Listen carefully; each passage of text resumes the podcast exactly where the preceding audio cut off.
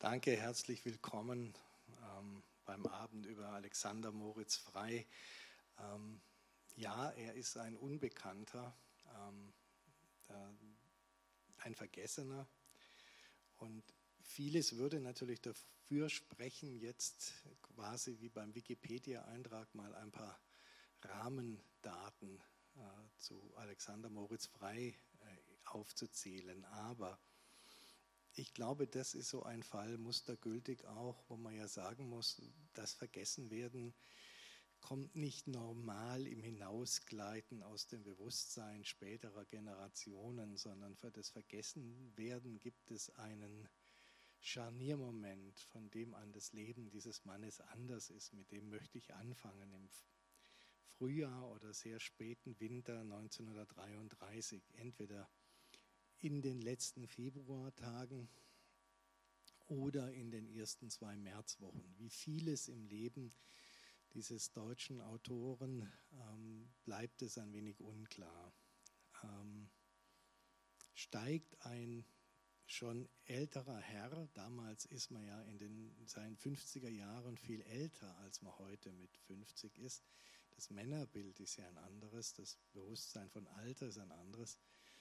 Da steigt ein bürgerlicher älterer Herr in ein Auto, aber eben nicht äh, auf den Fahrer oder den Beifahrersitz, sondern er steigt in den Kofferraum, im Bayerischen auf dem Land. Und dieser Mann, der da in den Kofferraum steigt und damit quasi aus der deutschen Literaturgeschichte und aus dem deutschen Bewusstsein hinaussteigt, ist Alexander Moritz Frei der besuchte für zwei Tage, fürs Wochenende einen Kollegen, Freund, ähm, muss auch sagen, ein Geschäftskontakt, ähm, Alfred Neumann. Auch der Autor, heute auch vergessen, aber auf eine freundlichere, normale Weise. Äh, Alfred Neumann war damals auch Lektor eines Verlages und ganz günstig äh, der Schwiegersohn des Verlegers. Also ein einflussreicher Mann, der wirklich was sagen konnte und machen. Und Alexander Moritz Frei hat ihn eben besucht. Es ist gar nicht klar, was sie alles miteinander auskummeln wollten. Auf jeden Fall waren beides Nazi-Gegner. Auch der Aufstieg Hitlers war sicher ein Thema.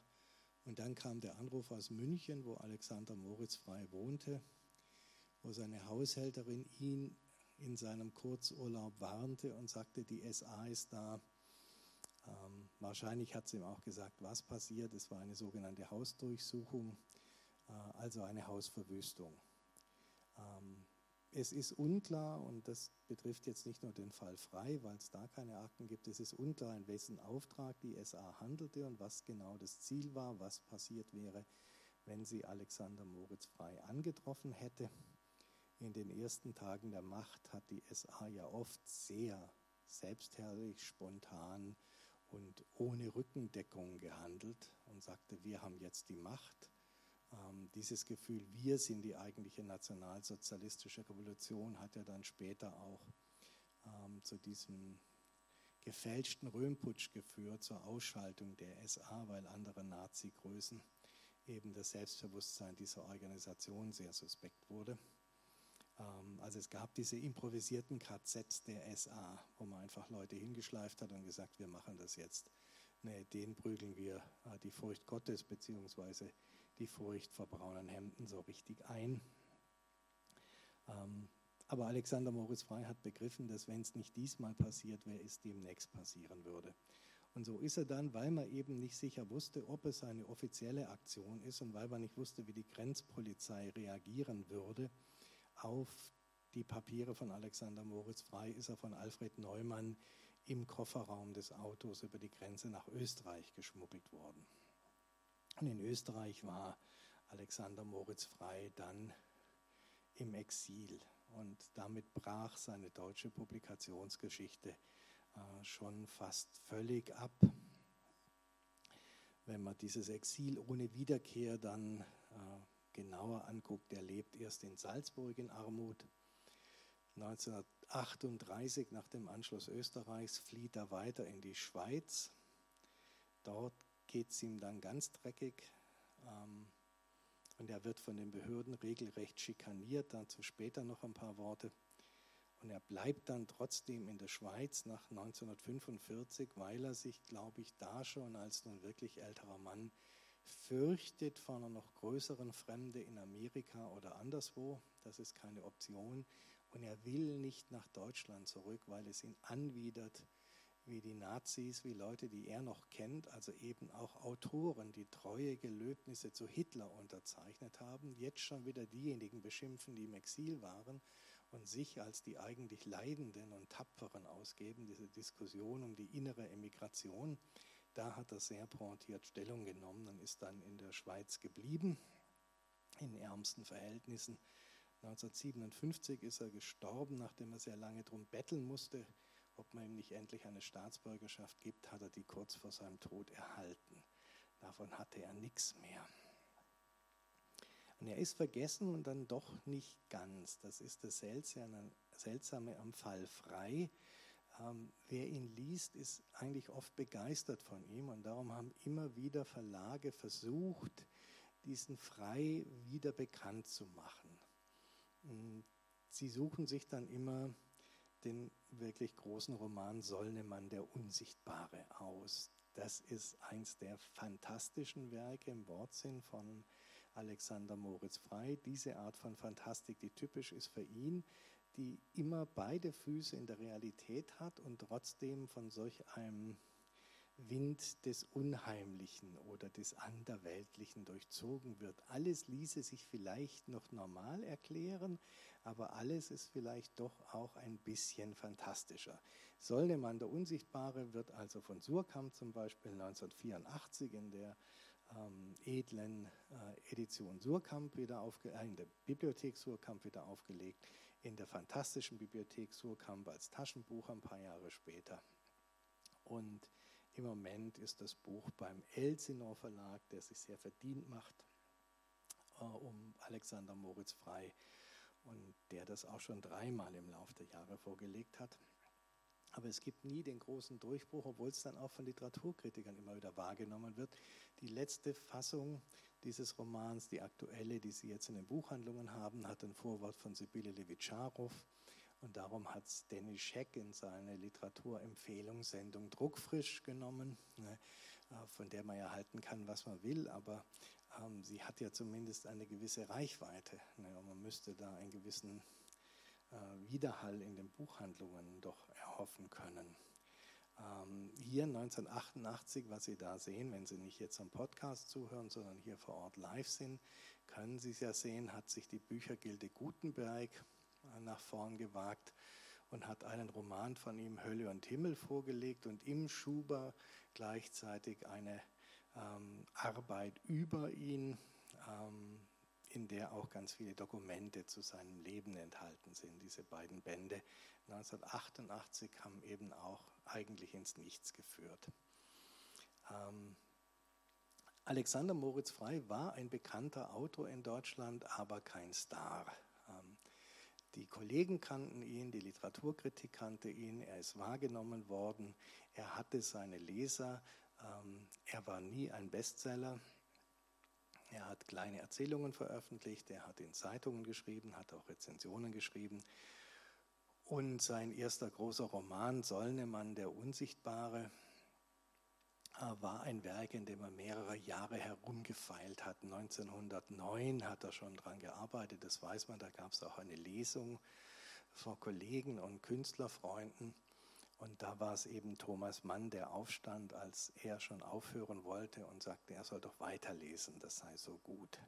Ähm, diese öffentliche ähm, ähm, Hervorhebung seines Werks hat ihm, glaube ich, sehr geholfen ähm, auch seinem Selbstbewusstsein gut getan. Als das Buch erschienen war, ist es unter anderem von Kurt Tucholsky gelobt worden. Der Sollnemann, der Unsichtbare, ist ein wahrgenommenes Buch gewesen. Ähm, und wenn man das heute liest, denkt man auch, es hätte da wirklich mehr passieren müssen. Es ist die Geschichte eines, ja, nicht eines Menschen, sondern es ist eigentlich die Geschichte eines, einer Stadt und eines Rätsels in eine Stadt, von der die Münchenkenner immer sagen, es ist doch ganz klar München. Ja, es ist München, da hat ja Frei auch gelebt, aber das ist eigentlich unwichtig. Es ist eine Stadt im Wilhelminischen Kaiserreich, die genauso ist, wie man sich eine Stadt da vorstellt. Selbstgefällig, ähm, von so einem seltsamen ähm, patriotischen Untertanengeist äh, durchdrungen.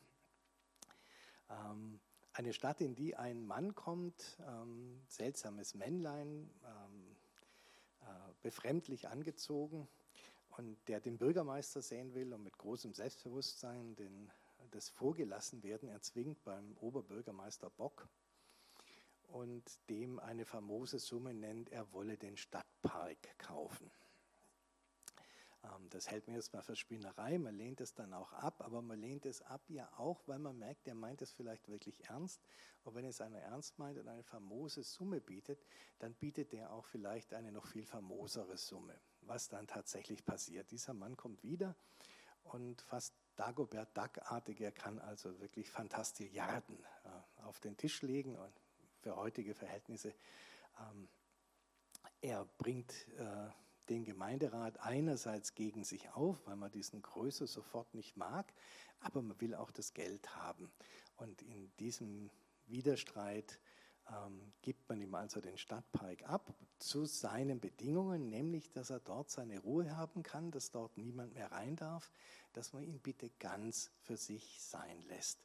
Und dieses ganz für sich sein erzwingt er dann, indem er um diesen Stadtpark herum eine 30 Meter hohe Mauer bauen lässt.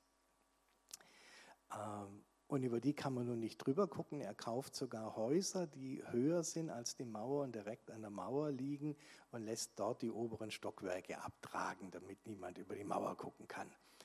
Und das beunruhigt und ähm, enerviert nun die ganze Stadt, die Behörden und die Bürger. Alle möchten wissen, wie lebt dieser Sollnemann und es beginnen natürlich auch die gehässigsten Gerüchte. Und das bisschen, was man von diesem Sollnemann zu sehen bekommt, ist dann auch so, dass zumindest klar ist, er lebt nicht so wie wir, er ist anders. Und der ganze Roman arbeitet nun nicht mit Charakteren, sondern arbeitet nun eben mit diesem Reaktionsgebilde Stadt gegen Individuum. Der Herr Sollnemann, Sie müssen den Namen mal rückwärts lesen, ne? namenlos heißt das, er stellt sich auch vor, als er sagt, es spreche sich äh, Riebel Sollnemann, sein Vornamen. Wenn Sie das rückwärts lesen, heißt es eben namenlos lebe ich. Äh, später kommen die dann drauf, die Herren von der Behörde, und merken dann auch, auch da hat er uns veräppelt und reingelegt. Ähm, der Herr Sollnemann fährt dann zum Beispiel auf der Krone seiner Mauer mit einem Rennwagen, ne, große Runden.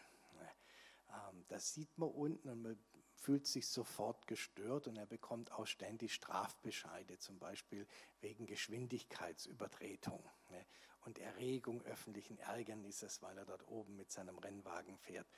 Was zur Folge hat, dass er, es gibt eine Mauerbrüstung, ähm, dass er diesen Raum zwischen den Mauerbrüstungen fluten lässt und von nun an dort mit einem Motorboot fährt. Ähm, Jetzt gibt es einen Punkt da drin, der Solnemann ein Reizpunkt heute. Ähm, es würde jetzt vielleicht sogar Empörung auslösen bei manchen Menschen in Romanen lesen. Herr Solnemann lebt dort nicht ganz allein. Er hat eine Frau bei sich, von der auch natürlich im Duktus der Zeit Alexander Moritz freischreibt, es ist die Negerin. Die er auch als dicke, robuste, manchmal ein bisschen naive Frau darstellt. Ähm, an diesem Reizwort kann man sehr gut sehen, ähm, wie diese Diskussion entgleist ist. Niemand würde ja heute mehr dieses Wort aktiv verwenden für die Jetztzeit. Aber im historischen Kontext kann man dieses Wort nicht so werten, wie das manche Menschen tun. Und wenn man diesen Roman auseinandernimmt und einzelne Passagen herausnimmt, könnte es tatsächlich so sein, als, also aussehen, als sei frei vom Rassismus seiner Zeit durchdrungen. Man kann tatsächlich einzelne Momente als rassistische Karikatur lesen. Wenn man den ganzen Roman liest, wird man sehen, dass es genau umgekehrt ist. Dass diese Momente, welche sind, in denen frei den Blick der Stadt auf dieses Paar nachstellt. und dass es immer differenzierter wird. Diese mächtige Negerin scheint öfters die stärkere der beiden zu sein von diesen Menschen hinter der Mauer. Sie scheint noch viel mehr als dieser jahrmarktsartig auftretende Sollnemann das Fremde zu verkörpern, ähm, das ähm, harmloser ist als das Normale. Dieses Normale, das sich sofort gegen das Fremde rüstet und immer aggressiver wird im Lauf dieses Romans. Und es gibt auch diese Momente, wo der Sollnemann fast wie ein Tierdompteur diese Frau schlägt, während in anderen Momenten die Frau die Oberhand äh, zu haben scheint. Das sind aber nicht die Momente, in denen der Roman sich über die Negerin lustig macht, sondern in denen eben gezeigt wird, dass dieser Sollnemann auch eine Abseite hat. Es gibt auch einen Moment, in dem die Stadt diese Frau verwechselt mit einem verkleideten Affen. Auch das könnte man als rassistischen Zug ähm, lesen wollen. Aber auch das ist genau umgekehrt. Dieser Affe, der da verkleidet im Frauenkostüm durch die Stadt geht und für eine afrikanische Prinzessin gehalten wird, erzählt was über, den, über die mangelnde Blickschärfe dieser Stadt und über diese Vorurteile und Eitelkeiten, die da herrschen. Und es ist übrigens ein Motiv im ganzen Freischen Werk, das sich schärft im Laufe der Jahre, die verfließende Grenze zwischen Mensch und Tier. Also nicht im Sinn des Rassismus, bestimmte andere sind Tieren näher als wir, wir als Menschen sind herausgehoben, sondern in dieser Grundsatzfrage, wie sicher sind wir eigentlich, dass wir die Krone der Schöpfung sind. Und wie sicher sind wir eigentlich, dass Tiere weniger Rechte haben, weniger Empfinden, weniger Verstand als wir? Das ist was, was dem äh, Frei im Älterwerden immer wichtiger wird. Und man kann der Entwicklung seiner Gedanken und Gefühle und Positionen zuschauen beim Lesen. Das heißt, der Sollnemann frei ist noch nicht so weit wie der spätere frei, aber das macht es interessant, das rückt es nicht ins Reich des Verdammenswerten. Und jetzt wird uns Gött Schneider mal ein Kapitel aus dem Sollnemann, aus diesem Widerstreit von Stadt und Individuum vorlesen.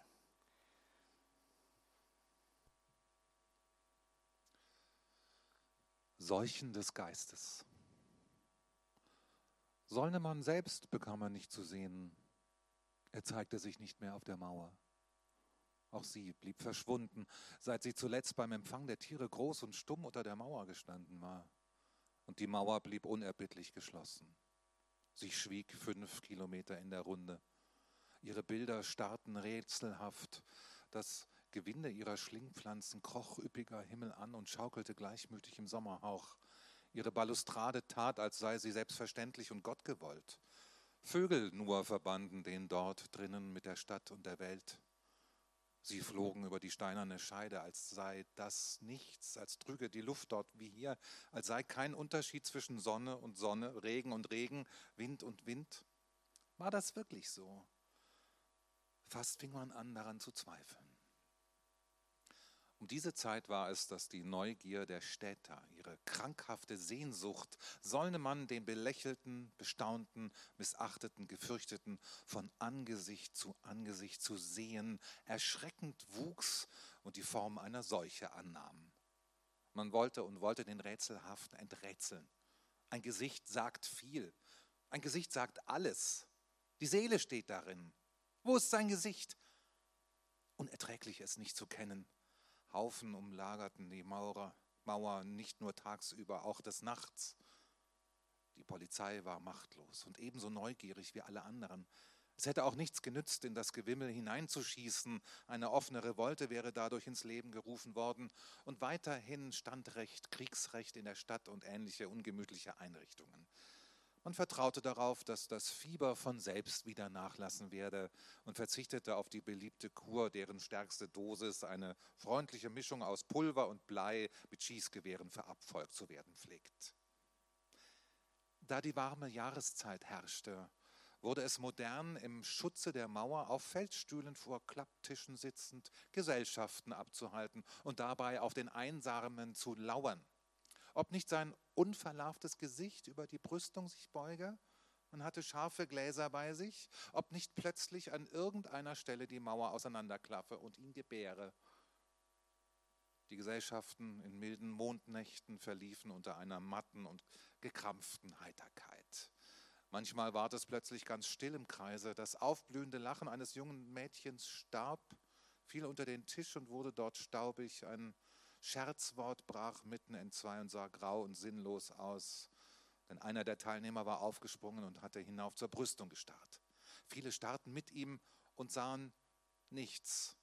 Der Mond spielte um den Stein, machte ihn weißer, ferner nur und einsamer. Wie immer war es nichts gewesen.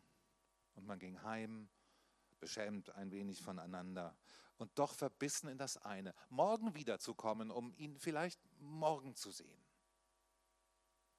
Diese Neugier wurde für Einzelne äußerst bedrohlich, denn es kam vor, dass Menschen ohnmächtig weggetragen werden mussten, die tagelang ausgeharrt hatten, verbohrt in ihrer Absicht, eine Erscheinung zu erzwingen. Andere wurden mit Hals- und Kinnbackenkrämpfen, entstanden durch ewiges Emporspähen, in das Krankenhaus geschafft.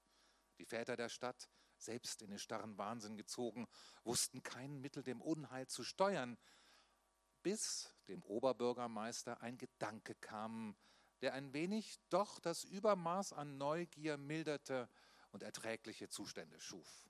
Bock machte den Vorschlag, Sollnemann in Anbetracht seiner Verdienste um die Stadt, das heißt in Anbetracht der großen Schenkung von Todeswegen, der Freskomalereien auf der Mauer und der Bedürfnishäuschen zum Ehrenmitbürger zu ernennen. Eine Mehrheit war einverstanden. Es geschah und geschah nicht aus einer inneren Notwendigkeit zu danken, sondern um sich heranmachen zu können. Nun war man dem Unheimlichen doch wenigstens etwas wieder näher gerückt, hatte ihm, der schon aufhörte, in den Gehirnen der Besessenen ein gewöhnlicher Mensch zu sein, etwas Menschliches angehängt und ihn zurückgeschleppt in die gesellschaftliche Ordnung, der er schon zu entschweben drohte. Das Fieber ebbte ab, die Zusammenkünfte an der Mauer kamen aus der Mode, und man dachte ruhiger, gefasster, schicksalergebener an den Unsichtbaren. Andere Fälle von geistigen Verranntheiten trugen ein anderes Gesicht. Folgendes Geschehnis war tief bedauerlich. Der Schneidermeister Schnecker, große Maigasse 4, verwirrte sich in dem Zwirn größenwahnsinniger Gedanken und erklärte Sollnemann zu sein. Er schickte seine Frau mit acht Kindern aus der Wohnung, verbarrikadierte sich und malte das neunte Kind, seine älteste Tochter, schwarz mit Tinte an. Sie war die Frau und musste nackt gehen. Die beiden Hauskatzen stellten abwechselnd welches Getier dar. Er hatte sich eine Larve geschneidert, trat verhüllt ans Fenster, turnte um die Fensterkreuze und leerte seine sämtlichen Knopfschachteln über die aufkreischende Menge. Gold, schrie er, blaues Gold, grünes Gold, schwarzes Gold. Meine Banken in Kalifornien, Pernambuco, Senegambien und Ohio haben dessen mehr. Das blaue zu Timbuktu, das grüne nur in Malta. Ei, und das schwarze wohl in Bern. Die Polizei hatte längere Zeit zu kämpfen mit ihm. Er ward endlich gefasst, in eine Irrenanstalt gebracht und auf städtische Kosten mit Sollnemannschem Gelde dort verpflegt. Die Frau bezog von der Stadt eine Pension, die schwarz bemalte Tochter kam in eine Besserungsanstalt. Sollnemann zeigte sich wieder. Kaum hatte der Wahnsinn, ihn zu sehen, nachgelassen auf der breiten Bahn der Mauer.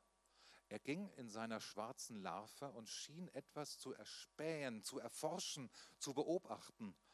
Oft beugte er sich über die Brüstung, betastete den Stein, beugte sich weit hinab, befühlte das Gemäuer.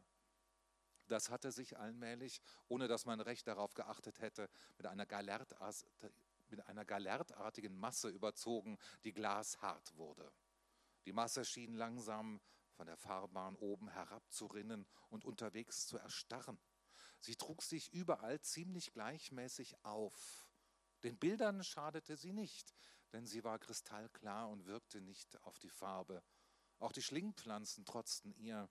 Sie stiegen darüber hinweg, und der Kleister beließ in seiner sonst so glatten Fläche kleine Rinnen und Unebenheiten, in denen die Ranken Fuß fassten und weiterkletterten.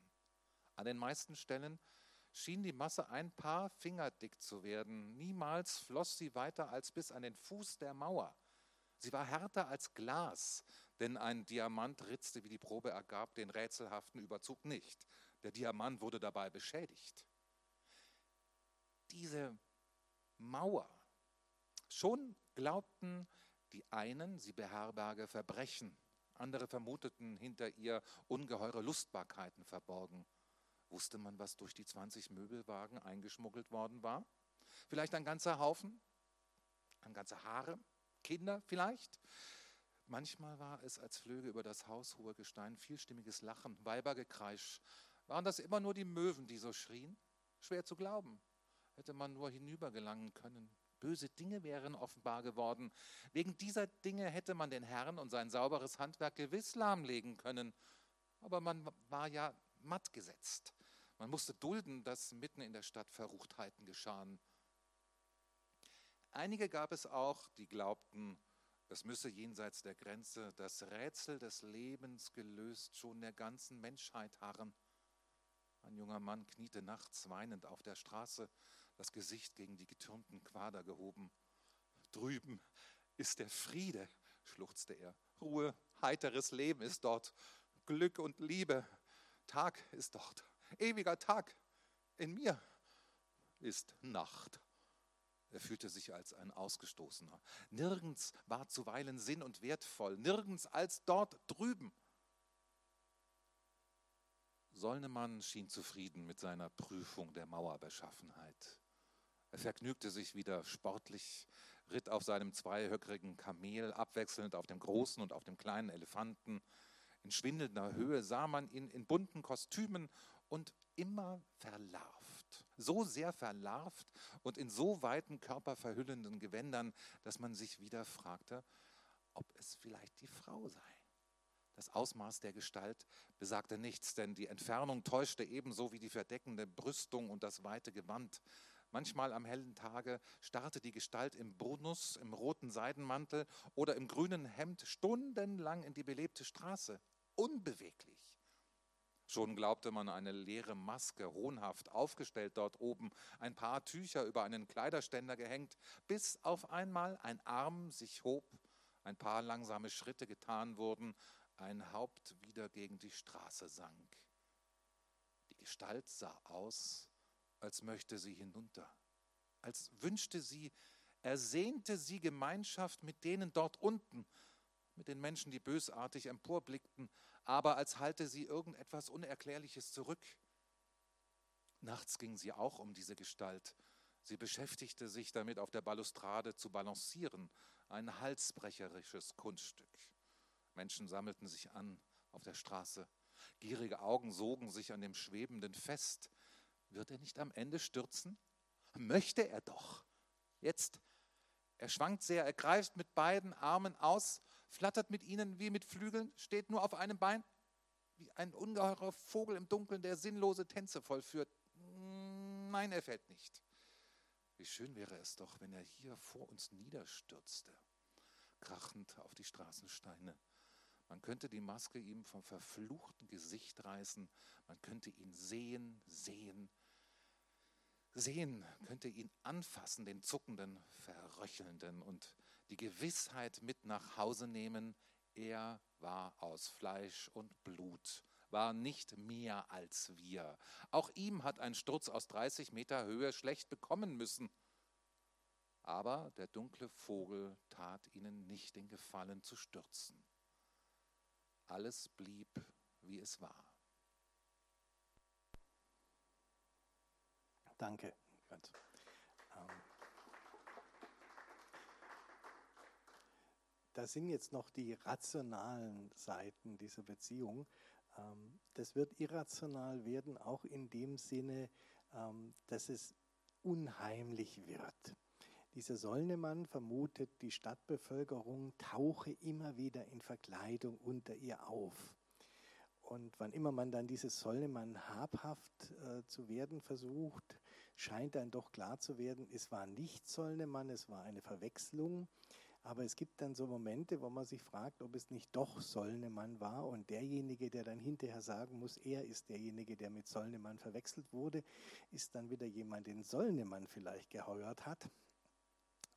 Und es geht aber hin bis zu dieser Frage, sind es jetzt noch die Tricks eines offenbar begnadeten Varieté-Künstlers, der früher international das Publikum verblüfft hat, mit Tricks, die nahe an der Zauberei sind, oder sind es die Künste eines Zauberers, äh, der sich als Varieté-Künstler ein Vermögen erwirtschaftet hat? Oder ist Solnemanie Varieté-Künstler gewesen? Zählt auch das zu seinen vielen Tricksereien? Ähm, das ist der fantastische Zug an diesem Roman. Aber es ist keine munkelnde Fantastik, keine, die sich ins Irrationale gleiten lässt und sich daran freut, dass es möglicherweise eine dunkle Gegenwelt gibt, in der so alle menschliche Ordnung nichtig ist. Und die gibt es ja damals tatsächlich, diese Fantastik, gerade in Deutschland. Und das ist das, was den Alexander Moritz Frey dann auch zu einem letztlich einsamen Autor macht, dass er eben in diesen beiden Hauptzügen der Fantastik, in der okkulten Fantastik nicht zu Hause ist und in der rationalen, also in der Science Fiction von damals, die es ja auch gibt, was man vergessen hat in Deutschland, auch wieder in Literaturgeschichten. Es gibt so technisch-utopische Literatur und die ist dann eben auch ganz nahe an dieser technischen Aufschwungbegeisterung der Rechten, die ja dann auch eine Aufrüstungsbegeisterung ist. Also diese deutsche Ingenieurstatkraft, die da so gelobt wird bei Bernhard Kellermann und dann bei Hans Dominik. Oder eben die okkulten Autoren, die dann später äh, zu einem erstaunlich großen Teil mit dem Nationalsozialismus stark sympathisieren oder wirklich als Aktive zu ihm überlaufen. Also Namen wie Evers und Strobel. Äh, mit denen hat dieser Alexander Moritz Frey nichts gemein diese humanistische Fantastik, die er da schreibt, die grenzt ihn schon ab von den Rechten. Aber warum er ein solch gefährdeter Autor war, das hat mit seiner Biografie zu tun. Er ist ja kein Jude.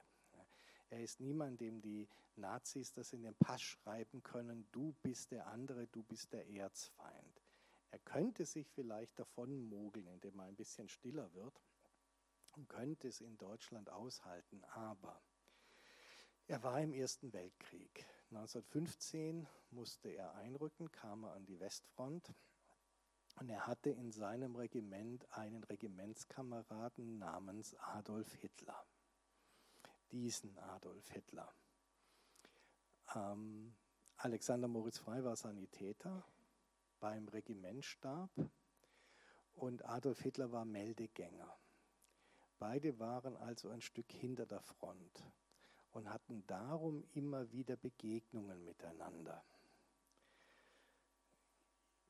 Dieser Adolf Hitler beim königlich bayerischen 16. Reserveinfanterieregiment hat er dann später viel Wesens um seine Weltkriegserfahrungen gemacht, beziehungsweise eben von seinen Satrapen und äh, Huldigern Geschichten verbreiten lassen, was für ein Held und was für ein Frontkämpfer, der Führer gewesen sei.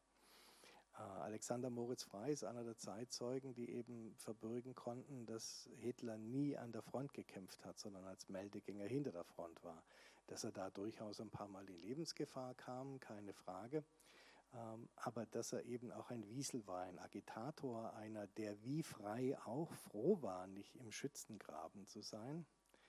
Ähm, man darf sich von diesem Reserve nicht täuschen lassen. Im Namen 16. Reserveinfanterieregiment heißt eben, es ist aufgestellt worden, weil die regulären Regimenter an der Front nicht ausgereicht haben. Man hat nachgeschoben und das waren die bayerischen Löwen. Das galt als kampfstarke Einheit, die von der Westfront nicht wegkam, sondern im Gegenteil an der Westfront immer wieder dorthin geschoben wurde, wo man entweder eine Offensive, einen Durchbruch erzwingen wollte oder wo ein Durchbruch des Gegners gestoppt werden musste. Es galt als kampfstarke Einheit. Frei hat dann später die Bilanz gezogen, eben dass eine, ein Regiment von 3000 Mann äh, Sollstärke wahrscheinlich äh, das drei- bis vierfache im Lauf des Krieges verschlissen hat. Ne, über 10.000 Mann. Ähm, das waren die bayerischen Löwen, äh, die man nur schwer überleben konnte, außer man hatte eben einen Etappenjob. Aber ich glaube zumindest noch schlimmer für Frei war und was auch Frei selber beängstigender empfunden hat und was dann für mehr Konfrontationen noch in der Weimarer Republik sorgte, war gar nicht, dass Adolf Hitler sein Regimentskamerad war und er den kannte, sondern sein direkter Vorgesetzter, der Feldwebel beim Regimentstab, war Max Amann. Der Name Max Amann sagt heute nicht mehr unbedingt allen was. Hier sehen Sie ihn in einer, auf dem Bild hinten, in einer ähm, SS-Uniform. Ähm, Max Amann war aber Geschäftsmann oder ist einer geworden. Der war ganz früh überzeugter Nationalsozialist. Er kannte Hitler aus den Anfängen der Bewegung äh, und er kannte ihn eben schon vorher aus dem Krieg. Hitler hat da schon manchmal große Reden geschwungen, das hat Ammann imponiert, er wollte was werden nach dem Krieg und seltsamerweise hat er den Schriftsteller frei, der ihm da unterstellt war. Da war ja der Sollnemann schon publiziert, der konnte was erzählen, der frei. Den hat er immer wieder genötigt, ihm Auskünfte zu geben, ihm Erklärungen zu geben, wie das denn funktioniere mit dieser Verlags- und Pressewelt. Wir wissen nicht, wie das kommt, dass dieser Ammann sich entschieden hatte, dass er, wenn es denn mal den Sieg geben würde, in den er ja lang geglaubt hat, dass er da in dieser Pressewelt was werden würde. Aber es ist ihm dann tatsächlich gelungen. Er war eine Zeit lang äh, quasi Sekretär von Hitler. Er hat Teile von Mein Kampf getippt. Das heißt, auch der Titel Mein Kampf sei die knallige Erfindung von ähm, Amann. Hitler wollte einen viel längeren Text haben. Und er wurde dann zum wichtigsten Verleger Deutschlands. Er hat einen rechtsradikalen Verlag, der schon der Thule-Gesellschaft, so einer rechtsradikalen Wühl- und, und Vernetzungsorganisation diente, gehabt und hat später den Völkischen Beobachter verlegt und viele andere Zeitungen und eben Mein Kampf. Und in dieser Position, dass er Hitlers Buch herausgebracht hat als Verleger, das Hitler ja viel Geld brachte. Ne, da gab es ja Tantiemen dafür, dass das jede deutsche Familie zum Beispiel zur Hochzeit bekam, diese berühmte Hochzeitsausgabe von Mein Kampf. Er war so etwas wie der Vermögensverwalter von Hitler. Also eine ganz, ganz wichtige Figur im Dritten Reich, näher am Führer als viele andere. Ähm, es gab auch ähm, Autogrammkarten äh, von ihm. Ich zeige Ihnen gleich eine. Ähm, und Alexander Moritz Frei hat aber 1929 einen Roman veröffentlicht, autobiografisch ähm, grundiert, Die Pflasterkästen über den Ersten Weltkrieg aus der Sicht des Sanitäters. Ein ganz großartiger Roman, für mich der bessere Roman als Im Westen nichts Neues von Erich Maria Remarek weil er eben nicht den gewohnten Pfaden des Kriegsromans folgt. Es ist auch kein reiner Schlachthausroman, obwohl Frei das ja erlebt hat, welche zerfleischten Figuren zurückkamen von der Front und wie schlecht man sie nur zusammenflicken konnte und wie viele gestorben sind und wie hässlich dieser Heldentod aussieht, er war sich als Schriftsteller sehr klar, er kann das nicht über 300 Seiten immer weiter erzählen und steigern. Man kann das nicht steigern. Man kann da vielleicht 20 Seiten lang schockieren. Danach ist es die neue Normalität und es stumpft ab und ist ermüdet. Das heißt, er hat zwar immer wieder dramatische Szenen, die diese ähm, Verwundbarkeit des Fleisches und diese ähm, äh, Zerfetzung des Menschen zeigen in, diesem, ähm, in dieser Kriegsmühle. Aber dazwischen erzählt er eben das andere, dieses Etappenleben, diese gehässigen Kleinigkeiten dieser fortwährenden Bürokratie, diese Amtsschimmel in der Etappe, die auf den nächsten Orden zuarbeiten und zusehen, dass sie selber immer schön aus der Schusslinie bleiben oder auch von so kleinen Schikanen, an die man gar nicht denkt und die man anderswo nicht liest, wie zum Beispiel eben in diesen Frontsanitätseinheiten, wo das Material nie ausreicht. In den Pflasterkästen, das sind übrigens keine kleinen Verbandskästen, wie man denken könnte, sondern das sind die großen Wagen der Sanitätsabteilung, in denen das ganze Material ist. Zu denen sagen die Soldaten Pflasterkästen die da ständig hin und her bewegt werden, von einem Verbandsplatz zum anderen oder eben weg vom Artilleriebeschuss. Aber wie in diesem Pflasterkästen das feinere chirurgische Material aufbewahrt wird, die guten Knochensägen und so weiter, und nie ausgepackt wird, damit nichts verloren geht. Das lohnt sowieso nicht vorne an der Front. Aber es ist ein Riesentheater, wenn da hinterher was fehlt und da Ersatz dafür zu kriegen und Rechtfertigung abzulegen, warum eins der guten Werkzeuge jetzt nicht mehr da ist mit Papierkrieg und Verweisen von oben, dann lässt man das eben alles so eingepackt, wie es zu Friedenszeiten an die Front kam und nimmt es noch im Jahr 1918, hütet man das dann. Ja. Solche Ungeheuerlichkeiten tauchen da auf in diesem Buch und eben diese ganzen fiesen kleinen Gemeinheiten. Hitler kommt nicht vor in dem Buch, aber diese Feldwebelfigur des Max Ammann unter anderem Namen, die kommt vor. Ne? Ammanns Widerlichkeit und Ammanns Art, sich durch diesen Krieg durchzuwieseln, durch äh, Schikane von Untergebenen und durch Drückebergerei ähm, und, und was der alles angerichtet hat durch seine Entscheidungen, was man hätte anders machen können, was dann einfach Leben kostet ne, im, im Betrieb dieser Feldsanitätseinheiten. Ähm, das ist in diesen Büchern und ich glaube, da haben die nun gespürt, spätestens mit den Pflasterkästen auch, ja, dieser Mann könnte uns massiv schaden. Und sie haben ihn ein paar Mal und haben das noch lange getan, beredet, er solle doch Kamerad werden. Also auch mit dem Hinweis, es sei seine Pflicht aus dem Krieg heraus, seinen Regimentskameraden in die nationalsozialistische Bewegung zu folgen. Und Frei hat sie, vermutlich höflich und freundlich, er war so ein Mann, aber er hat sie zum Teufel geschickt. Hier ist diese Autogrammkarte von Herrn Ammann. Ne, dass er da so seltsam steht, hat damit zu tun, dass er 1931 bei einem Jagdunfall seinen linken Arm verloren hat. Und da ist er nun nicht mehr das Prachtbild äh, des nationalsozialistischen Tatmenschen und des arischen Helden, aber er ist halt auch kein Kriegsveteran. Er hat das im Frieden ganz läppisch verloren. Ne? Er hat die beide Arme natürlich durch seine Drückebergerei durch den Krieg gerettet. Und nun steht er so da, hier mit seinem Führer, dessen Nähe er immer war, ne? obwohl es da so wenige Fotos von gibt in den Geschichtsbüchern, wenn Sie die angucken. Ne? Da Ammann war bis zum Schluss eine mächtige Figur im Zentrum.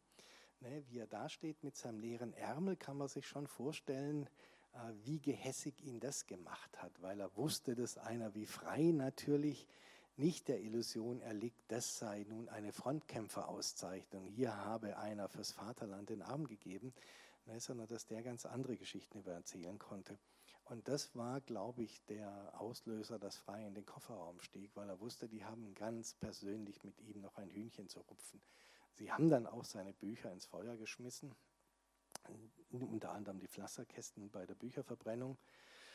Ähm, wie sehr der Erste Weltkrieg sich auf äh, Frei ausgewirkt hat, ähm, dass er nicht nur heiter war und so ironisch wie im Solnemann dann danach, und wie sehr auch zum Beispiel Edgar Allan Poe mit seinen düsteren Geschichten Einfluss auf ihn ausgeübt hat, sieht man sehr gut in dem Erzählungsband Spuk des Alltags, wo wirklich seine fantastischen Geschichten im Stil von Poe versammelt sind. Ähm, und der Götz Schneider wird uns jetzt eine Erzählung komplett lesen aus diesem Band, die mit Kriegstraumata zu tun hat, Verzweiflung.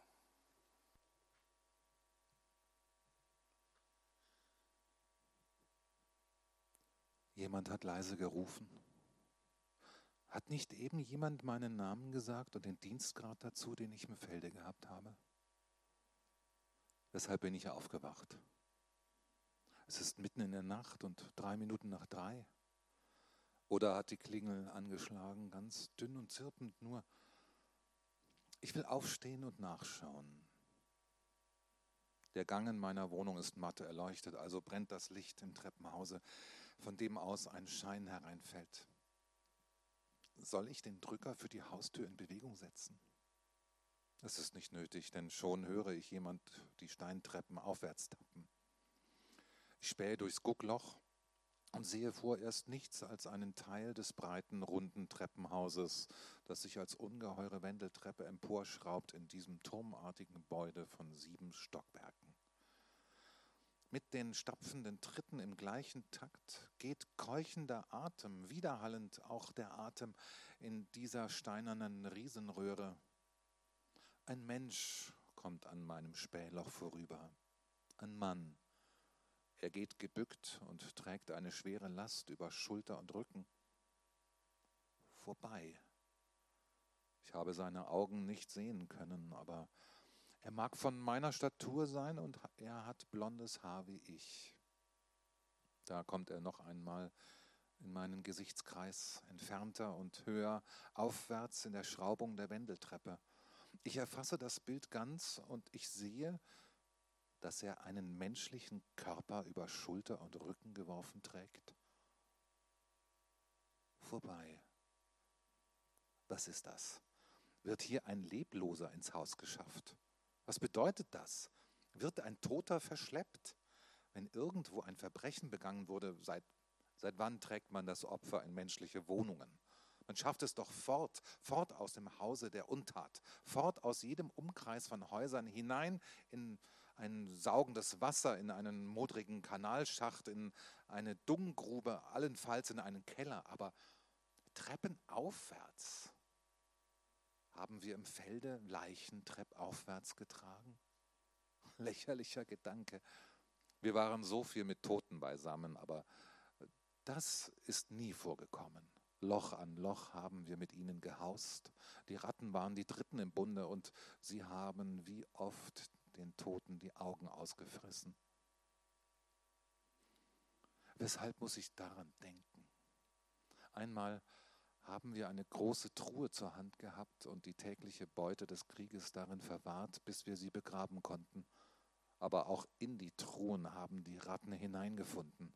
Hob man leise und unversehens den Deckel, ganze Knäuel entwirrten sich, und immer sind zwei am Fraß der Augen gewesen ihr Mütter und Geliebten gefallener Männer, euch blieb Schlimmstes erspart.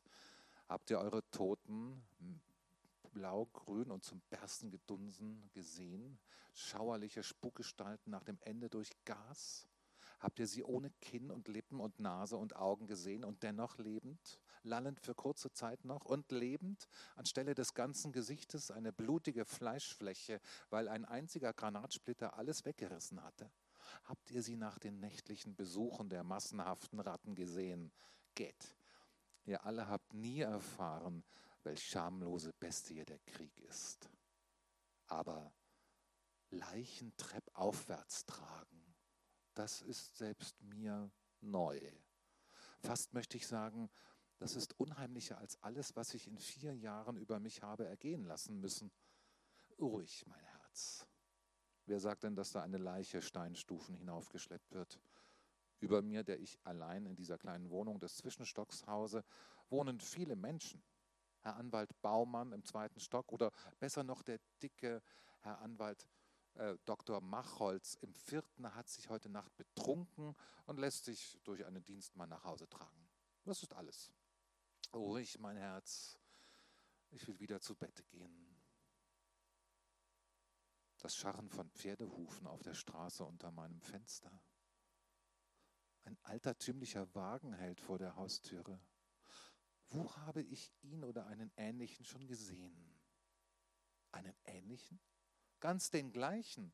Diese alte Kalesche ist mir noch in einem kleinen französischen Dorf aufgefallen.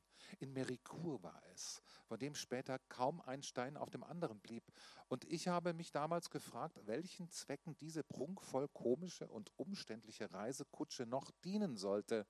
Mitten in einem zusammengeschossenen Bauerngehöft stand sie, ehrwürdig und rätselhaft, unversehrt. Wenn sie die Reise von Frankreich bis tief hinein in deutsches Land gemacht hat, muss sie viele Wochen unterwegs gewesen sein. Wer kommt angereist in ihr und in mein Haus? Unsinn, Hirngespinste. Ich will mich zur Ruhe legen. Hat unser einer nicht Ruhe verdient sein ganzes ferneres Leben lang? Nach ihr allein sehne ich mich. Ach, tappen nicht wieder Tritte, die gleichen Tritte, die Treppe herauf? Weshalb zittere ich? Ach, ich bin dünn bekleidet und dieses steinerne Treppenhaus mit seinen endlosen Rundwänden durch eine dünne Tür nur von mir getrennt, haucht eisigem Atem herein. Durchs Guckloch sehe ich den nämlichen Mann mit der nämlichen Last. Angst? Nein. Ich mache die Türe auf und ich trete hinaus auf die Wendeltreppe. Er ist vorbei und wendet sich um nach mir, langsam, wie seine Last es verlangt. Gar nicht erschrocken, nicht im mindesten ertappt, gar nicht befremdet. Er bleibt nicht stehen. Er versäumt keine drei Sekunden. Keuchend stapft er weiter treppaufwärts. Ich aber glaube, in mein eigenes Gesicht gesehen zu haben. Ich will nichts mehr wissen. Ich, ich erwürge Ahnungen. Es ist so mörderisch kalt, eine, eine Kälte, die aus mir selbst bricht. Aber meine Stirn steht in Flammen. Ich liege wieder im Bett und vergrabe mich in die Kissen. Eine eiserne Tür dröhnt, fern und aus der Höhe, hallend durch den ganzen Bau. Gibt es eiserne Türen hier im Haus? Freilich, ich entsinne mich, fast jeder Speichereingang hat jetzt eine Eisentüre. Das ist Vorsorge der Baupolizei. Welch eine freundliche Behörde. Sie meint es gut mit den Menschen, aber ich fürchte mich. Es ist sehr lächerlich. Ich, ich fürchte mich. Wovor? Alle Türen sind gut verriegelt. Verriegle dich selbst und schlafe. Es ist heller Tag. Ich stehe auf und kleide mich an. Ich will gleich hinaus in die Sonne. Welch gutmütiger Tag. Nichts Schlimmes ist geschehen, alles ist in der Reihe. Die elektrischen Bahnen brausen befreiend durch mich hindurch. Könnte je dieses Ross dort angezweifelt werden in seinem glänzenden braunen Fell, das den lustigen gelben Postwagen durch die klarste Wintersonne zieht? Postwagen, Reisewagen. Es gibt lächerliche alte Reisekaleschen, die weit fort irgendwo langsam vermodern und in sich selbst zusammenfallen. Mögen sie. Ein Hund kommt auf mich zu. Du gutes Mitgeschöpf, dein Schwanzstummel wedelt mir nichts als Liebe. Wie sehr kann ich sie brauchen? Aber dort drüben geht ein Mann, der trägt einen hässlichen Sack über Schulter und Rücken. Ganz verkrümmt ist er unter der Last und sein blondes Haar beunruhigt mich. Ich muss plötzlich umkehren. Ach, ist es schon wieder vorbei mit dem fröhlichen Tag. Ich muss sehr schnell nach Hause gehen. Glaubte ich denn wirklich darum herumzukommen? Mir kann kein Postgaul helfen und kein freundlicher Hund. Glaubte ich einfach daran vorbeizukommen? Muss unweigerlich nachsehen, ob es eiserne Türen gibt in meinem Haus. Und wenn sich eine findet, muss nachgesehen werden, was hinter ihr ist, was jetzt hinter ihr verborgen liegt. Ich hole den Speicherschlüssel aus meiner Wohnung und schraube mich diese endlosen Stufen empor. Die Steinern schweigen in einem fahlen Tageslicht, das wie Mehl herniederstäubt aus der trüben Glaskuppel des Treppenhauses. Ich bin nie bis hier hinaufgelangt. Meine Wirtschafterin, die vor 14 Tagen davongegangen ist, hat mir gesagt, es finde sich oben nur spärlicher Speicherkram, ein paar alte große Koffer, ein Papageienkäfig, ein paar leere Kisten, und wir hätten den größten Speicher, weil wir die kleinste Wohnung im Hause haben. Diese Begründung sah ich nicht ein, aber sie blieb darauf bestehen. Eine eiserne Tür ist da und der Schlüssel passt. Es ist hier sehr dämmerig hätte ich nur meine kleine Feldlaterne mitgenommen. Wo ist in dieser Flucht von Lattenverschlägen der größte Raum, der mir gehört? Die Augen gewöhnen sich an das Helldunkel, und nun sehe ich, dass jede dieser hölzernen Gittertüren Zettel und Namen trägt, von sorgsamer Hand geschrieben und hingepappt. Ein prächtiger Hausverwalter. Ich wohne also nicht nur unten im Zwischenstock, auch hier oben wenn jemand mich hier oben besuchen will, wenn er etwas für mich abzugeben hat, kann er nicht fehlgehen, wie etwas abzugeben hat. Wahrhaftig, es sieht aus, als seien diese albernen Zettel mit ihren pedantischen Namen, Aufschriften, wie sie kein vernünftiger Speicher sonst besitzt, als seien diese Zettel herausfordernde Weise da. Ich weiß nicht, irgendwie herausfordernderweise. Das ist des dicken Dr. Macholz Speicher. Ihn erkennt man auch ohne aufgeklebten Namen. Leere Flaschen sind reihenweise aufmarschiert und stehen sich als zwei Schlachtfronten gegenüber. Die eine Armee kommandiert eine Sektflasche, trotzt Staub und Düsternis blitzend im Staniol ihres Halsschmuckes. Aber die andere Armee ist ohne Führer und zeigt Verwirrung. Das vornehme, bauchige Gefäß, das an ihrer Spitze stand, Behälter einst eines feinen Alkohols, liegt getötet am Boden. Ich, ich meine, zertrümmert durch einen Kalkbrocken, der wie eine Fliegerbombe von der Decke herabgefallen ist. Ach, weiter. Das sind müßige Narrheiten. Ist denn immer noch Krieg in mir? Und werden selbst aus Flaschen Soldaten? Krieg ist vorbei und Flaschen sind Flaschen. Hier ist mein Speicherabteil. Nun, es sieht aus darin, wie ich es mir vorgestellt habe. Dieser Raum ist wirklich unverhältnismäßig groß. Hier könnte man mehr als ein Dutzend Menschen könnte man hier unterbringen. Zwecklose Überlegung. Man bringt nicht Menschen in Speicherräumen unter. Was heißt überhaupt, man bringt sie unter? Es kann sich doch nur um lebende Menschen handeln. Nebeneinander hinschichten könnte man hier mehr als ein Dutzend. Wem wäre damit gedient? Der Papageienkäfig nimmt sich gut aus. Wohnlich und reich macht er den ganzen Raum. Ob ich in die Koffer hineinschaue? Da ich es mir überlege und ein wenig davor zurückweiche, muss ich es natürlich tun. Welch ein Wirrwarr aus Mottenfraß und Kleideraas zerfällt in diesen bauchigen Ungetümen. Hier muss einmal Ordnung geschaffen werden, wie in mir selbst. Diese unnützen Überbleibsel einer abgelaufenen Zeit, die die Seele verpesten, müssen vernichtet werden. Sie haben ihre Rolle ausgespielt. Nun ist der letzte Koffer flüchtig durchstöbert. Er schnappt zu und schnappt wie ein gefräßiges Tier nach meinem Kopf. Sachte, mein Lieber, den brauche ich noch, nach, nachdem ich ihn durch vier unsagbare Jahre gerettet habe. Ich kann gehen, ich kann diesen Ort verlassen. Ich habe meine Pflicht getan. Mein Speicher ist rein und ohne Schande und ohne Verbrechen. Ich werde die heutige Nacht sehr gut verschlafen. Ich habe die vergangene viel geträumt oder auch nicht geträumt. Ich bin wach gelegen und habe nachgedacht. Bin ich auch aufgestanden? Ja, ja, ich bin aufgewesen, war an der Tür, am, am Fenster, wieder an der Tür. War ich wirklich? Sicher ist eines, ich werde heute Abend sehr müde sein und ich werde sehr ausgezeichnet schlafen.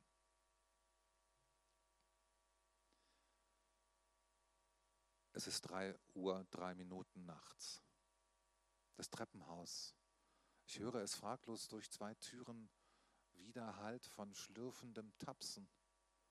Ein rhythmisches Atmen durchkeucht die Riesenröhre. Der Mann geht vorbei, genau wie gestern. Heute schleppt er ein weibliches Wesen aufwärts. Aus einem rosa Unterrock schlottern Frauenstiefel. Ich hole meine Feldlaterne und folge nach. Was bliebe mir anderes übrig zu tun? Man zwingt mich zu dieser Maßregel. Ich mische mich nie in fremde Angelegenheiten. Diese scheint mir eine eigene werden zu wollen. Genau wie gestern dreht sich der Leichenträger für einen Augenblick herum. Ich sehe in ein Gesicht, das meinem gleicht. Es ist fahl und schweißbeperlt von einer Arbeit, die sich in dieser Nacht schon des Öfteren wiederholt hat. Er steigt weiter, unverzagt, und ich steige dicht hinter ihm. Wie langsam wir vorwärts kommen, nehmen diese Stufen und Absätze vor schlafenden Wohnungen und wieder Stufen kein Ende. Immer vor mir in Brusthöhe wippen die Frauenstiefel. Ich erkenne sie. Sie gehören der Madame Marguerite Goder, deren Haus in Avignon durch einen einzigen Schuss umgelegt wurde und sie begrub eiserne Tür und hölzerner Verschlag stehen schon offen. Ja? Und mein Speicherabteil ist bereits gut versorgt. Mehr als ein Dutzend liegen nebeneinander geschichtet und Frau Marguerite Goder füllt den letzten Winkel aus. Der Mann steht mitten im Raum und wischt sich den Schweiß von der Stirn. Er bemüht sich, nicht auf die vielen Füße zu treten, die alle nach der Mitte zusammenströmen. zieht eine kraus eingeteilte, bedruckte Karte aus der Tasche und ich sage zu mir mit meiner eigenen Stimme, hier ist deine Leichenkarte. Du ersiehst aus ihr deinen Anspruch. Kontrolliere durch sie die Richtigkeit der Lieferung. Obwohl sie eine Abart der Fleischkarte ist, rechnet sie nicht nach Grammen, sondern großzügig nach Köpfen. Bildlich gesprochen, bei manchen fehlt ja der Kopf. Eine gerechte Verteilung wird der Welt gewährleistet. Da die Deutschen weitaus die meisten Gegner erlegt haben und während des Krieges stets maßlos stolz darauf waren, beginnt die große internationale Gesellschaft zur Verteilung der Kriegsernte, die ihren Sitz im Haag hat, mit Deutschland. England, Frankreich und die anderen Länder werden später versorgt werden. Niemand wird übergangen. Bitte, nimm. Und ich halte die Karte in der Hand. Und der Mann vor mir macht Anstalten, militärisch zu grüßen, aber er besinnt sich anders und geht ohne Abschied zur eisernen Tür. Seine Tritte verhallen in der Tiefe. Oh, könnte ich gehen mit diesem Teil meiner selbst? Oder ist er schlechter daran, als was hier oben in der Kammer vor mir bleibt? Vielleicht muss er weiter tote Körper in zahllose Häuser schaffen. Ich aber stehe hier, eine reiche Ausbeute, eine namenlos schreckliche Beute achtsam sortiert. Neben den weißen Franzosen liegen die Marokkaner und neben den Marokkanern die Engländer. Aber am schlimmsten ist jener Winkel dort. Da ruhen zwei Frauen und ein Kind. Und die eine Frau sagt, sie bewegt kein Glied ihres zerquetschten Körpers, nicht einmal die grünen Lippen, aber ich weiß, dass sie spricht. Sie sagt, Pourquoi m'avez-vous tué? Dieses tué ist endlos lang.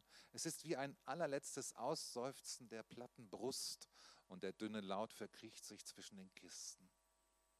Dort wird er bleiben, um als würgende Frage immer bereit zu sein, klagend, anklagend. Aber ich empöre mich gegen diese Qual. Wie komme ich dazu, mich hinrichten zu lassen? Und ich sage, ich habe sie doch gar nicht getötet, Frau Marguerite Godert. Die Engländer waren es, die ihr Haus zusammengeschossen haben. Will da nicht einer der Engländer den Arm heben? Es sieht so aus. Der mit dem faustgroßen Loch an der Schläfe und dem vorgequollenen Augapfel, über den dunkelblau das geschlossene Lid sich spannt. Tastend zupft er mit gelben Runzelfingern am eingetrockneten Schmutz seiner Wundränder. So lebst du, Kamerad, sage ich grenzenlos beglückt und beuge mich zu ihm. Aber er ist tot. Ein süßlicher Geruch steigt kalt von ihm auf. Den kenne ich zu gut. Er ist längst schon tot. Sein Körper ist nur ein wenig von der Kiste herabgerutscht und der Arm irgendwie gehemmt, hat die Bewegung nicht mitgemacht. So kam der Griff nach dem Kopfe zustande. Jedoch er redet, der Engländer. Ich bin William Dunbar, presst er durch die entblößten Zähne. Du erinnerst dich, mit dem du zusammen in Heidelberg warst. Wie magst du sagen, dass ich die Französin getötet habe? Wir schossen auf die Deutschen und die Deutschen schossen auf uns. Hast du übrigens nicht damals in Heidelberg, als wir über den kommenden Krieg sprachen, erklärt, nie würdest du dich dazu missbrauchen lassen, auf Menschen zu schießen. Und hast es trotzdem vier Jahre hindurch getan. Und erinnern Sie sich, murmelte ein Franzose, an die Jahre in Zürich, äh, wo Sie dem Antivivisektion-Sektionsverein beitraten. Ich war auch Mitglied. Wir bekämpften das Experiment am lebenden Tier. Und nun nahmen wir beide Jahre hindurch. er lacht traurig und so schallend, dass ein Gewoge von Tönen den Treppenturm auf und niederbrandet. Ich beginne mich zu verteidigen und fühle gleich, es ist umsonst. Ich bin grenzenlos verzweifelt. Ich erkläre, konnte ich denn anders? Ich habe damals wohl geprahlt, ich, ich werde nie auf Menschen schießen, aber man zwang mich schließlich dazu. Man zwang mich. Und ich habe jahrelang dorthin Mordwaffen abgedrückt, wo ich Menschen sah, wo ich nur Lebendiges vermutete. War ich nicht berechtigt? War ich nicht verpflichtet, solches zu tun? Alle schweigen. Weil ich hilflos umherblicke, fällt mir der Papageienkäfig in die Augen. Ein schwärzliches Geschiebe wogt hin und her in ihm, und ich erkenne, dass er angefüllt ist mit einem Knäuel von Ratten. Sie leben, und die Menschen sind tot. Euch will ich den Garaus machen, beschließe ich. Viel schöne Tiere, flüstert zärtlich eines der toten Kinder, das sich nicht ängstigen gelernt hat vor irgendwelchem Getier. Recht. Sind sie nicht auch Geschöpfe des Ewigen? frage ich mich. Wer hat sie zu dem verhassten Geschmeiß gemacht, als dass sie verschrien sind? Ich will sie freilassen, sie werden Hunger haben. Und ich öffne die Käfigtüre, sie huschen hinaus und hinweg in die Dunkelheiten des großen Speichers. Sie werden später zurückkehren und, und an dem sich sättigen, was hier am Boden liegt und schweigt. Dieses atemlose Schweigen drosselt mich und erneut auf innere Rettung bedacht, schreie ich, war ich nicht berechtigt, solches zu tun? Man hat doch auch auf mich geschossen. Ich habe auf niemanden geschossen, auch die Französin. Oh mein Gott. Ich weiß, sie will sagen, und liege doch hier. Und ich falle auf die Knie. Reue schlägt über mir zusammen und ich schluchze. Du, du, du hast recht, Frau. Und auch ihr, Kameraden, habt recht mit euren Zweifeln. Ich hätte nicht töten dürfen. Ich nicht. Mir selbst habe ich ruchlos das Wort gebrochen und ich habe mich vergewaltigt. Ich bin ein Verbrecher, der ich begnadet war zu erkennen, was gut und menschlich ist. Ich habe die Gnade verraten an die Gewalt. Die Gewalt hätte mich ausgelöscht, vielleicht. Als Feigling wäre mir unrühmlicher Tod widerfahren. Aber ich, Feigling, hätte denen Mut gemacht, die auf meinem Wege gewesen sind. Und wenn hundert sich geweigert hätten zu töten, gleich mir, hätten sich auch tausend geweigert. Und wenn tausend widerstanden wären, wären zehntausend ihnen gefolgt und die Welt wäre weniger durchtränkt mit Blut. Und der gute Same wäre gesät in aller Welt.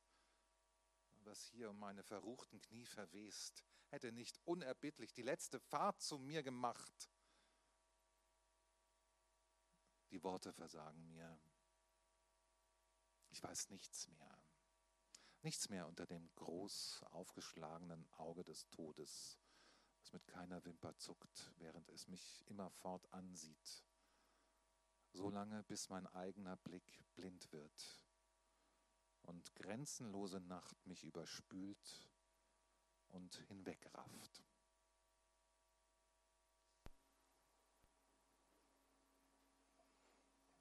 Danke. Gott.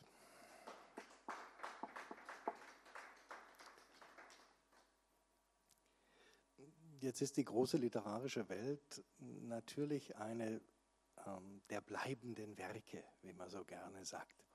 Ähm, wir erinnern uns dann an ein paar Bücher ja, aus der vorvorigen Saison, ähm, von zwei Jahrzehnten zurück, aus der Mitte des vorigen Jahrhunderts und noch ein paar aus dem 19. und 18. Jahrhundert. Und dann scheint das so ein Reich des Beständigen zu sein. Das ist natürlich Quatsch. Die literarische Welt ist die große Welt des Vergessenwerdens. Das passiert den meisten Autoren, vielen noch zu Lebzeiten, wenn nicht dem Autor, dann doch zumindest ihren Werken. Es wird immer über das neueste Werk geredet, nicht über die Dinge, die sie früher geschrieben haben. Und das hat natürlich auch seine Notwendigkeit. Ähm, es gibt aktuelle Autoren, man kann nicht alles lesen, und es gibt dann Autoren, die werden einem in ihren Themen fremd oder eben ihre Weltbilder passen gar nicht mehr zu unseren und wir empfinden die Auseinandersetzung und Reibung auch nicht als produktiv, dann wird uns die Sprache fremd und die Begrifflichkeiten, manchmal ja die Kleinigkeiten, die benannt werden und die, die nicht benannt werden. Uns fehlen Dinge, wir verlieren Zusammenhänge, wir können uns nicht recht erinnern. Es wird mehr und mehr ein Reich der Spezialisten. Das kann dann Spaß machen, sich einzuarbeiten. Aber ja, viel Literatur geht uns verloren. Aber wenn Sie jetzt diese Geschichte gehört haben von Alexander Moritz Frei, werden Sie mir ja vielleicht zustimmen, dies alles trifft auf Alexander Moritz Frei nicht zu. Er ist in seinen Gedanken, in seinen Themen, in seiner Erzählweise, in seiner Sprache in der Blickführung nicht fremd geworden. Er greift uns unmittelbar an. Also wie konnte er vergessen werden? Ähm, auch wenn es wie hier dieser Band Spuk des Alltags lieferbar ist, das Buch, ähm, kaum jemand greift danach, kaum jemand weiß davon. Dies hier nicht im Elsinore Verlag, sondern im Blitz Verlag, von dem Sie vielleicht noch nie gehört haben. Ähm, wie das zuging, nun, in dem Moment, als er nach Österreich ging, war er in einer anderen Welt. Ganz viele verließen ja 1933 Deutschland, sie flohen ins nahe Ausland. Das ist ja das Tragische, viele wurden ja dann auch wieder überrollt von den Nazis, kamen nicht weg, gerieten wieder in deren Machtbereich und manche wurden ja dann auch umgebracht oder in KZs geschleift oder mussten unter dramatischen Umständen noch weiter fliehen. Aber jetzt waren erstmal diese vielen Emigranten in Österreich, sie waren in Prag, sie waren in Amsterdam, sie waren in London.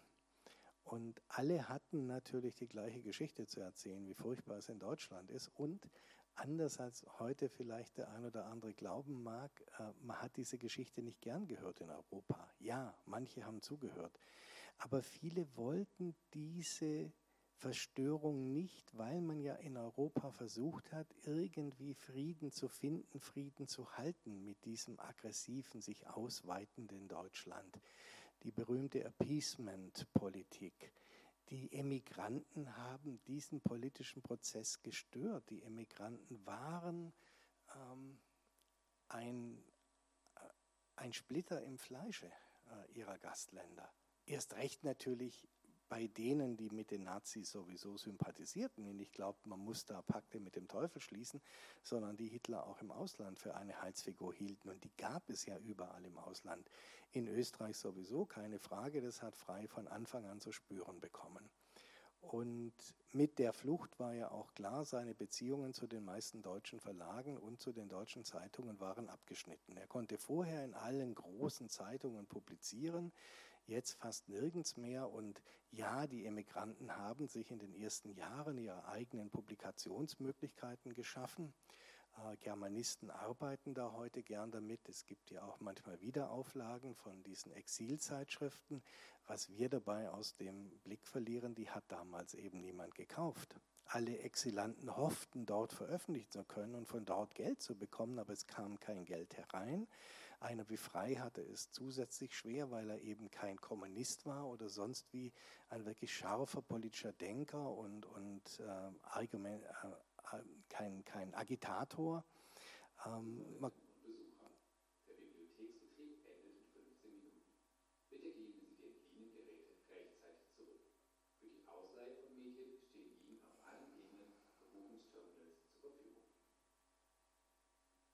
Man konnte ihn in diesem politischen Kampf gar nicht brauchen. Und so beengt das für ihn in Österreich wurde, so Serer unter Salzburgli, der hatte nicht mal Geld, äh, nach Wien zu fahren, um Thomas Mann dort zu besuchen, wenn der ihn eingeladen hat, als der in Wien war. Mann hat ja eine Zeit lang überlegt, ob er vielleicht wirklich in Österreich bleiben sollte, auch nah dran an Deutschland. Als er in die Schweiz weiterfliehen musste, wurde alles noch viel schlimmer. Darüber sind eben Unterlagen erhalten. Es ist ganz wenig, was wirklich ausgewertet wurde. Das meiste, was wir frei wissen, stammt aus einigen wenigen Texten von ihm selbst und aus den Briefen an ein paar Kollegen, vor allem an Thomas Mann. Thomas Mann, der ihn immer unterstützt hat aus dem Ausland, entweder direkt mit Geld oder indem er eben Hilfskomitees darauf aufmerksam machte, diesem Frei, der wirklich hungert, müsste er ein bisschen Geld schicken. Ähm, Frei kam nach Basel, er wollte eigentlich dann lieber nach Zürich, das hat man nicht zugelassen. Sehr barsch wurde ihm angewiesen, sie bleiben in Basel, auch wenn er da keinen kennt. Er hatte diesen äh, Pass für Ausländer mit Toleranzbewilligung. Das war eine ganz wackelige Sache. Ähm, Betätigung als belletristischer Schriftsteller ist ihm da erlaubt worden. Klingt nett, heißt aber, die Schweiz hat ihm untersagt, in Tageszeitungen journalistisch zu arbeiten. Bücher zu veröffentlichen hat er aber eigentlich überhaupt keine Chance gehabt. Er hätte allenfalls für Zeitungen arbeiten können.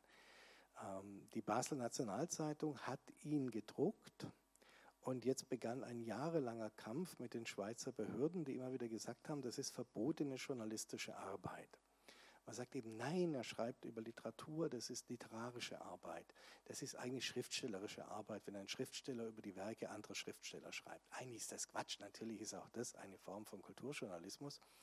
Aber das war die kleine Chance, dass er überhaupt Aufträge bekommen konnte. Aber es wurde enger, man hat dann wirklich genau definiert, ähm, er darf nicht über Schweizer Schriftsteller und schweizerische Bücher schreiben. Das war natürlich das, was hauptsächlich interessiert hat, nicht die ausländischen Werke. Da war sein Raum schon sehr eingeschränkt. Er sollte die Finger von der Schweiz lassen. Und nun musste er andauernd auf dem Amt die Toleranz, und zwar nur zwecks Vorbereitung der Ausreise nur so, nur dafür durfte er in der Schweiz bleiben. Das ist alle paar Wochen quasi wiederholt worden. Und er, dem man verboten hatte zu arbeiten und Geld zu verdienen, musste jedes Mal fünf Franken bezahlen. Da haben die Behörden natürlich darauf reagiert, nicht nur auf die Angst der Schweiz, dass man Deutschland zu lästig wird und die Deutschen womöglich auch in die Schweiz einmarschieren, sondern es gab ja auch in der, in der Schweiz eine Nazi-Sympathisantenszene und, und einen Immigranten- und Judenhass, so wie hier auf diesem Flugplatz, gegen die Wühlerei der Immigranten. Das ging speziell gegen die Pfeffermühle, das Kabarett in Zürich. Ähm, und so geht es hier weiter in diesem Pass immer wieder. Sie sehen es hier, Ausreisefrist erstreckt bis 30. Juni 1944, Gebühr 5 Franken. Äh, sein Exil war so erbärmlich, dass er wirklich an manchen Tagen nichts gegessen hat. Das kann man wohl aus seinen freundlichen Briefen an Thomas Mann, wo er meinte, ja, ja, man würde sich das mit dem warmen Essen schon abgewöhnen und so erschließen. Ähm, was ihn überhaupt nur gerettet hat, ist eine dieser ganz seltsamen Sachen, die es manchmal gibt, die bis heute unerklärlich ist. Er war schon ausgebürgert. Er war eigentlich schutzlos, weil staatenlos. Das war der schlimmste Status, den man haben konnte als ihn der deutsche Konsul in Basel noch mit einer Verlängerung seines eigentlich ungültig gemachten Passes ausgestattet hat. Das heißt, obwohl er in den Listen der ausgebürgerten Deutschen auftauchte, konnte er in der Schweiz wenigstens diesen verlängerten Pass vorlegen und sagen, er ist nicht staatenlos, er ist wenigstens deutscher Staatsbürger in der Schweiz geduldet. Wer weiß, was passiert wäre, wenn es dieses seltsame Ereignis nicht gegeben hätte. Man weiß nicht, was da passierte, ob das ähm, äh, der subversive Akt eines Freilesers war oder wirklich ein einzelner behördlicher Irrtum. Es gab dann noch ganz anderen Ärger, weil eine neue Stelle äh, beim Armeestab, die Abteilung Presse und Funkspruch, die äh, Aufsicht über diese äh, schriftstellerischen Emigranten übernommen hat im Lauf der Zeit.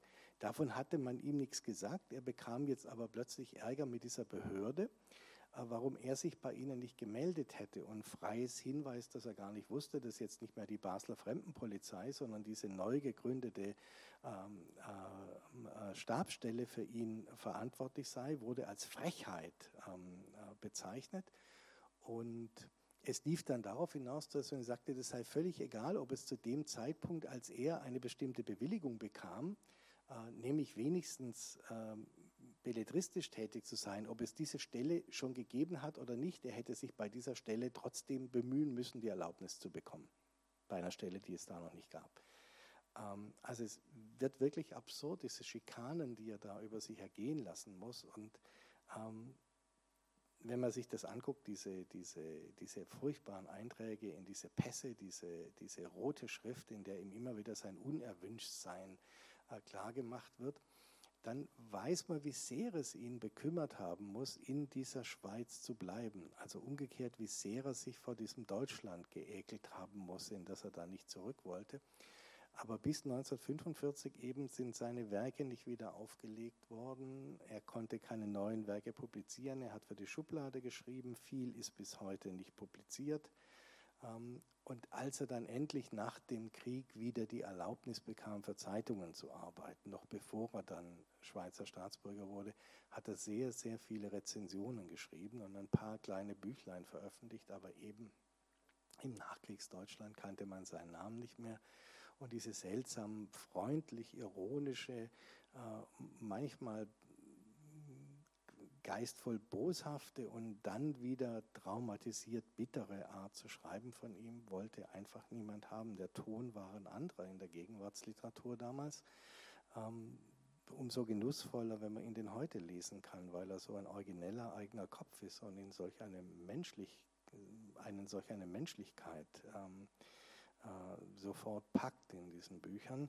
Ähm, ja, es gibt im Moment wieder Auflagen, die sie für wenig Geld bekommen können. Da seine alten Bücher aus der Weimarer Republik aus den 20er, 30er Jahren oft illustriert sind, müssen sie für die in Antiquariaten viel Geld bezahlen. Nicht, weil die Leute frei haben wollen, sondern weil seine Bücher der Illustrationen wegen gesammelt werden und darum dreistellige Beträge kosten. Aber Spuk des Alltags, Sollnemann der Unsichtbare, sein Roman Robinsonate zu zwölf, den Feldsanitätsroman Die Pflasterkästen, mehrere Erzählungsbände, dieses sehr schöne Märchen, äh, Birl, die kühne Katze, die auch wirklich lupenreine Fantastik ist. Da merkt man den Einfluss von E.T.A. Hoffmann. Oder seinen Faustroman Verteufeltes Theater, wo ein Provinztheater Faust aufführt und einer der Schauspieler tatsächlich der echte Mephisto dann ist. Also so auch wieder seine freundlich, kurios, heitere Variante eigentlich vom Klaus-Mann-Roman. Ähm, alles ganz wunderbar eigenartige Bücher, die in jeder Buchhandlung auf Sie warten. Ich äh, bedanke mich sehr fürs Kommen, wünsche Ihnen viel Vergnügen bei der Begegnung, beim Kennenlernen von Alexander Moritz Frey.